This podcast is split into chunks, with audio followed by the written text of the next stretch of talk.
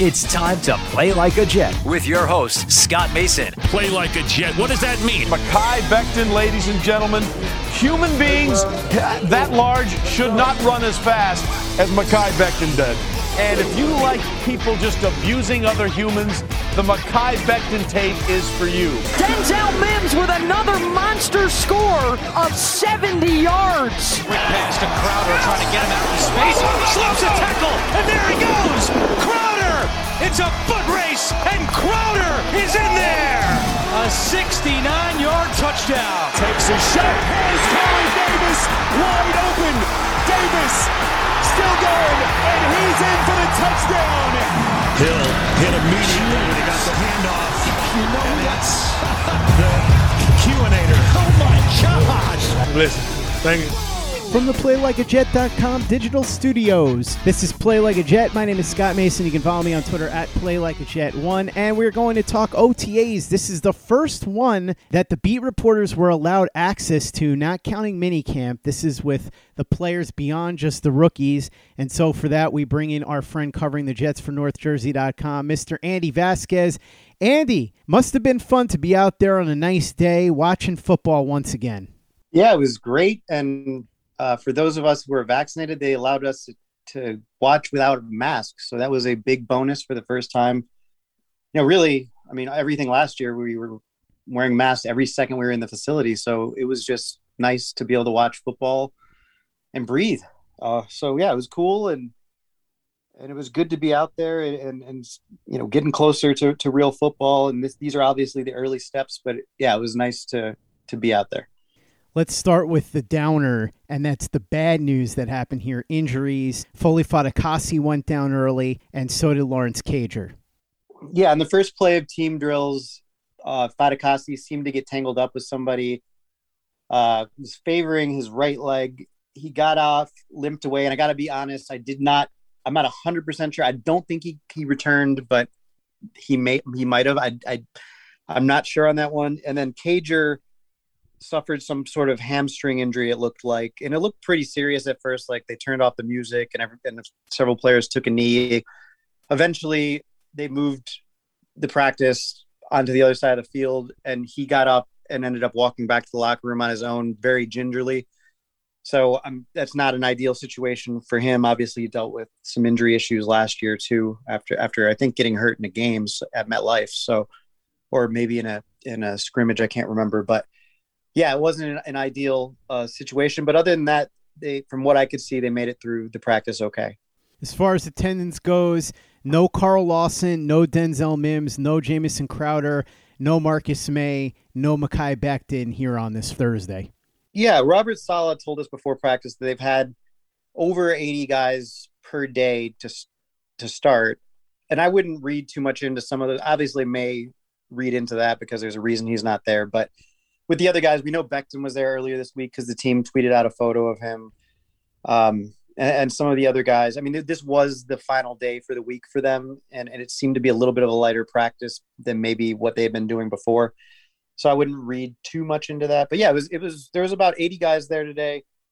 Uh, but definitely some notable names like like you said, Crowder wasn't there as well. Um, but but good turnout and, and, a good chance to get at least a little bit of a preview. But th- those are some big names, and it'll be interesting to see who's there next week. And obviously, we'll probably get to see all of them during minicamp in a couple weeks. Corey Davis was there, but he didn't practice, right? Yeah, yeah, he was off to the side, and uh, I, we're not sure why because we talked to Saleh before practice, but he was there in his jersey, but didn't participate in the drills before the individual drills, and then didn't obviously participate in team drills. Play like a jet. Play like a jet. Not a whole lot to talk about in terms of what went down on the field, but the big highlight was a pass from Zach Wilson to one of the newest players on the New York Jets offense, Keelan Cole.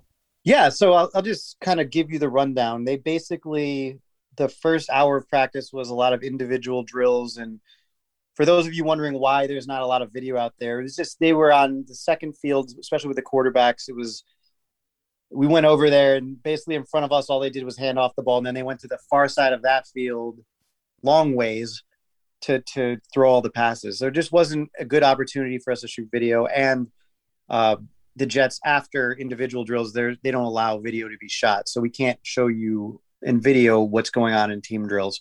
Just I know people ask me about that on Twitter all the time. That's that's what's up with that. Um, and uh, about an hour into the practice, they they went right into team drills. Um, they only did eight reps in team drills, so it's it's and these are non-contact drills. It's hard to really take too much out of this. And then they did about, by my count, I think there were 12 reps in seven on seven. Uh, I'm talking about first team reps. So for Wilson, so we basically saw him for about 20 plays live, uh, if I did my math correctly there, because he was going about four plays uh, a set, and he, he went five on the last one. So I had him down for in team drills. He was two for three the the nice there was the nice pass, his first pass of the day to uh, to Cole was over the middle, a lot of velocity on the ball, led him perfectly. It, it was definitely a first down. It's hard to estimate how far it would have gone for in a game because you know there's no tackling. Uh, his incompletion was a low ball. He was under a little bit of pressure. A low ball underneath to Herndon. It was not a good throw. Herndon did not drop it. It was just it was a tough throw. Probably threw it a little too hard. And then in seven on seven drills, which is where that really nice pass to Cole came, it was just it was a floater, probably for about 20 yards. It was just perfectly placed where Cole could reach over his shoulder and grab it just out of the reach of Bless Austin, who if he got his head head around, probably could have gotten a hand on it. But still, it wasn't a throw that could have been intercepted. It was it was just perfectly placed and dropped it right into the bread basket there for about 20, 25 yards. And it was pretty and it was perfectly arced and perfect velocity. I mean, just fell right into his hands. So that was a very nice play. And he really did develop a bit of a connection with Cole today. Uh, by my count, there was at least five balls that that Cole ca- caught uh, by far more than anybody else, and that makes sense because it was kind of the most experienced receiver he was working with, with Davis and and Mims and and Crowder not there. So that that look, he looked like what he should look like for the number two pick. He throws the ball nicely. He could see the field clearly. He didn't seem overwhelmed. He didn't seem slow. He didn't seem like he didn't have an understanding of what was going on. Uh, he he he seemed like he knew what he was doing, and he wasn't perfect, but he has a really good arm, and and that was on display. So exactly what you would want to see from your number two overall pick in a non contact practice. Wilson's main receivers in practice today, the aforementioned Keelan Cole, Josh Malone, Elijah Moore, Tevin Coleman, and Chris Herndon. So you didn't see all of the weapons, but you got to see him work with some of the guys that are going to be key pieces on this offense this year. Yeah, and and Braxton Berrios also got involved too. Uh, but but yeah, so you saw a, a preview. Um, you know, Michael Carter looked pretty good I mean, he he's definitely shifty. Uh, can can change direction really quickly, uh, elusive, low to the ground, fast. I mean, uh, he was impressive. Again, it's hard to kind of judge a running back or, or a guy who's catching short passes out of the backfield because there's there you don't know if he's really making these guys miss or if they're pulling up because they can't hit him. But yeah, th- that that was what we saw. And again, it's hard to take too much out of this, but there were no warning signs or, or alarm bells that went off. They weren't terrible like they were at times last year during camp. It, it seemed to all go very smoothly, and he seemed to have a good understanding. I mean, when you complete, you know, ten out of twelve in in in seven on seven and two out of three. So what is that? Ten on ten. I'm bad at math, but twelve out of fourteen, basically, or twelve out of fifteen that's that's a pretty good day. So um, we'll see how he progresses as things go on and and see how he looks at, at minicamp when he has his full complement of weapons. After practice, the players spoke, but as you alluded to before, before practice, Robert Saleh spoke, talked a little bit about the cornerback position, which is something a lot of fans are worried about, talked about Zach Wilson, and even talked a little bit about being at Madison Square Garden for the Knicks game yesterday. Yeah, well, we'll start with the Knicks game. He said that it was just, I think it was his first time going to game at MSG, and he said it was it lived up to everything he hoped it would be, and it was a great atmosphere. And and that you know obviously the Jets are, are trying to create a, a similar type deal uh, with them, and, and it, it is similar on a number of levels because the Jets haven't been to a playoff to the playoffs in an even longer time than the Knicks. You know, absence that was their first playoff win in eight years the other night. So, um, yeah, it's it, it, I'm sure that was a cool thing for him, and, and he definitely got a positive reception as everybody saw on the videos and, and who was watching the broadcasts. You know, that that all that stuff that was shared, he, he, got a warm reception. So definitely a different vibe around this team, and Saleh is a big reason why. And he, he talked about the cornerbacks, um, and it was interesting because he he talked about that right now they're good with what they've got, but with the keyword being right now, because the quarter the quarterback the cornerback room is just not very proven. So he said he feels good about the position and that there are a lot of guys in there that he thinks has the talent and the size to, to work for his system and that it wouldn't make sense to bring in he said the easy thing would, to do would be to bring in a veteran cornerback right now but he doesn't want to do that because it would just eat up reps for these young guys who need it and are eager to prove themselves. So he wants these guys to get the chance to prove themselves. And then seemingly if it doesn't work out they're they're going to be open at some point when we get closer to training camp or whenever to adding a veteran cornerback. But for right now, they're going to ride with this group and kind of see what they can do. After practice, we heard from CJ Mosley, who was there today, as well as Zach Wilson. What did they have to say? So CJ Mosley was interesting. Uh, this was the first time we had talked to him since he decided to opt out. I mean, we didn't talk to him after that. So the first time since he opted out that that we talked to him, and he basically didn't give a specific reason other than it was a hard decision. It was one he agonized over. Um, he said he went back and forth talking to Adam Gase at the time who was the coach. Sorry to bring up that name, but I have to. and there was a team psychiatrist who was there back then that he that he worked with as well. And just in the end, he decided that it was just the right decision for him and his family. And and that's why he decided to opt out. He said it was difficult watching the games. He watched all the games, and it was difficult, you know, the good, bad, and the ugly, uh, dealing with that and not being able to contribute, especially after, you know, his year in 2019, which was a nightmare. And then we talked to him about that and, and how does he feel? I asked him how he felt at this point and if he feels he can get back to the level he was at. And he said that he he's uh, very confident he can get back to that level and he feels good physically, mentally, emotionally, all that. Um, and but he did add that he has a little bit of a chip on his shoulder for some of the doubters, both you know Jets fans and otherwise, who you know don't aren't happy with with how this contract has worked out and aren't happy with you know the fact that he's really only played three quarters since signing that deal.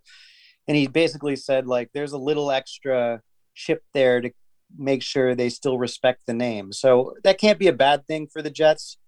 That Mosley is mo is obviously has a big reason to be motivated and, and has plenty to prove. And you know, he, he's still young enough to definitely uh, come back and play well. It's it's just nobody really knows how he's going to look until we until we see it. So he also talked about Zach Wilson, and he said, that, you know, the one word he used to describe him is composed, and and that he's been impressed by the rookie's kind of mindset and the way that he's uh, carried himself for these this first week of OTAs, and, and he clearly has no worries about them. And and one more thing Saleh said that I should mention is that that Wilson has really impressed him with the way that he's embraced learning the playbook and how quickly he's progressed. And we did see some signs of that at practice today. Like Wilson was, you know, this is only really their third real practice, if you want to call it a real practice. And he was already changing plays at the line during certain drills and stuff like that. So again, just more evidence of what I said earlier that, that he's comfortable with the situation. And then with Wilson, I mean, he kind of downplayed what Saleh said. He said, you know, that's nice of him to say, but like my focus is that's what my focus is on is getting the stuff that that's my job. I have to do that. So he's got the right mindset there. And and then a couple interesting nuggets on Wilson. He talked about he was asked about what his initial reaction was to that week one matchup with Sam Darnold, which obviously is going to put the microscope on both of them uh, even more. And he just kind of laughed and said, you know, my first thought was typical NFL. Um, you know, they they're always looking for these good games, and, and that will be a good one. But he said he's not he's excited for that opportunity and knowing that there's going to be a lot of eyeballs on the game, but it's not about like proving that he was a better choice than Sam Darnold for the Jets moving forward. He has no ill will towards Sam and he's happy that he's getting an opportunity, but just the fact that you know it's an exciting matchup. And then he kind of went into the whole like every matchup's exciting but the first part was good talking about you know he knows there's going to be eyeballs on that game and he doesn't seem to be shying away from it. And then another kind of funny thing was he was talking about adjusting to life in, in new jersey. He said the first thing he said is like the traffic's not that bad. So obviously maybe he's driving early in the morning i don't know but let give give it a year buddy. Let's see how you feel about that in a year. And then he said something that was a little more you know uh, in line with my experience here that there's a lot of aggressive drivers and mm-hmm. and he's getting cut off all the time. so um, yeah, I mean that that is kind of a thing here, and and it might be jarring if you're not from here, even though we become used to it. But yeah, it's it's you, you got to have your head on a swivel out there. So um, welcome to Jersey, Zach, and and you'll get used to it pretty quickly, I would say. Andy, I'm counting on you and Chris Nimbley and Daryl and Dennis and all the guys on the beat to educate Zach Wilson about the fact that to counteract what he's going to eventually come to grips with as far as how bad the traffic is. Now, I know he said it hasn't been bad so far, but as you said, give it a year. Is that we need to tell him about the great diners and the great pizza places that we've got in the New York, New Jersey area. So we've got to make a list, compile it for the podcast, and then you guys got to bring it to Zach because I'm not saying that he needs to be eating too much pizza during the regular season and messing up his in season diet, but at some point he's going to have to sample the best of what New York and New Jersey have to offer. Well, I think he already has because he did mention during the uh, during his interview that he has uh, already made it into the city a couple times. He obviously went to Long Island to go to that that hockey game mm-hmm. uh, last week, so he got a taste of Long Island. He said he he didn't say whose house. I'm guessing it was Greg Van Roten's, but he went to one of the offensive linemen's house in in Long Island and said, "You don't think of a beach when you think of Long Island, but it was actually quite beautiful and nice." And then he said we went down the city and enjoyed some some nice restaurants. And he said that's one of his favorite things to do here so far. So um, look I, we're going to have plenty of time to get into hard hitting stuff on, on zach wilson. This is what it is. It's it's otas it's early. Um, you know he's passed his first test. The next thing we want to see is how he does next week and how he does in mini camp and and then you know we get to the real evaluation stage when they put on the pads in training camp and it's going to be you know super interesting. So, but yeah, I mean, he's definitely seems to be comfortable with with his new surrounds and and everything that comes with it. And, I mean, imagine being 21 years old, the quarterback of the Jets, and and having you know New York City at your doorstep. It would be a pretty cool deal, especially with things you know opening back up now. It's it's a, not a bad situation for him, uh, and and I think he'll actually get to know the area pretty well this summer. Andy, two other quick notes before we go. The Jets announced this morning that Alex Lewis had restructured his deal. Next year is gone, that's off the books. And this year, his salary goes from $5.8 million to $3 million. So, some savings there. gives the Jets some flexibility because we don't know for sure what they're going to do at right guard. We would assume that Alijah Vera-Tucker will start at left guard. At right guard, you got Van Roten, you got Lewis, you got Mister Fee and you've got the other option being Cam Clark, who they drafted in the fourth round last year. So there'll be a competition there.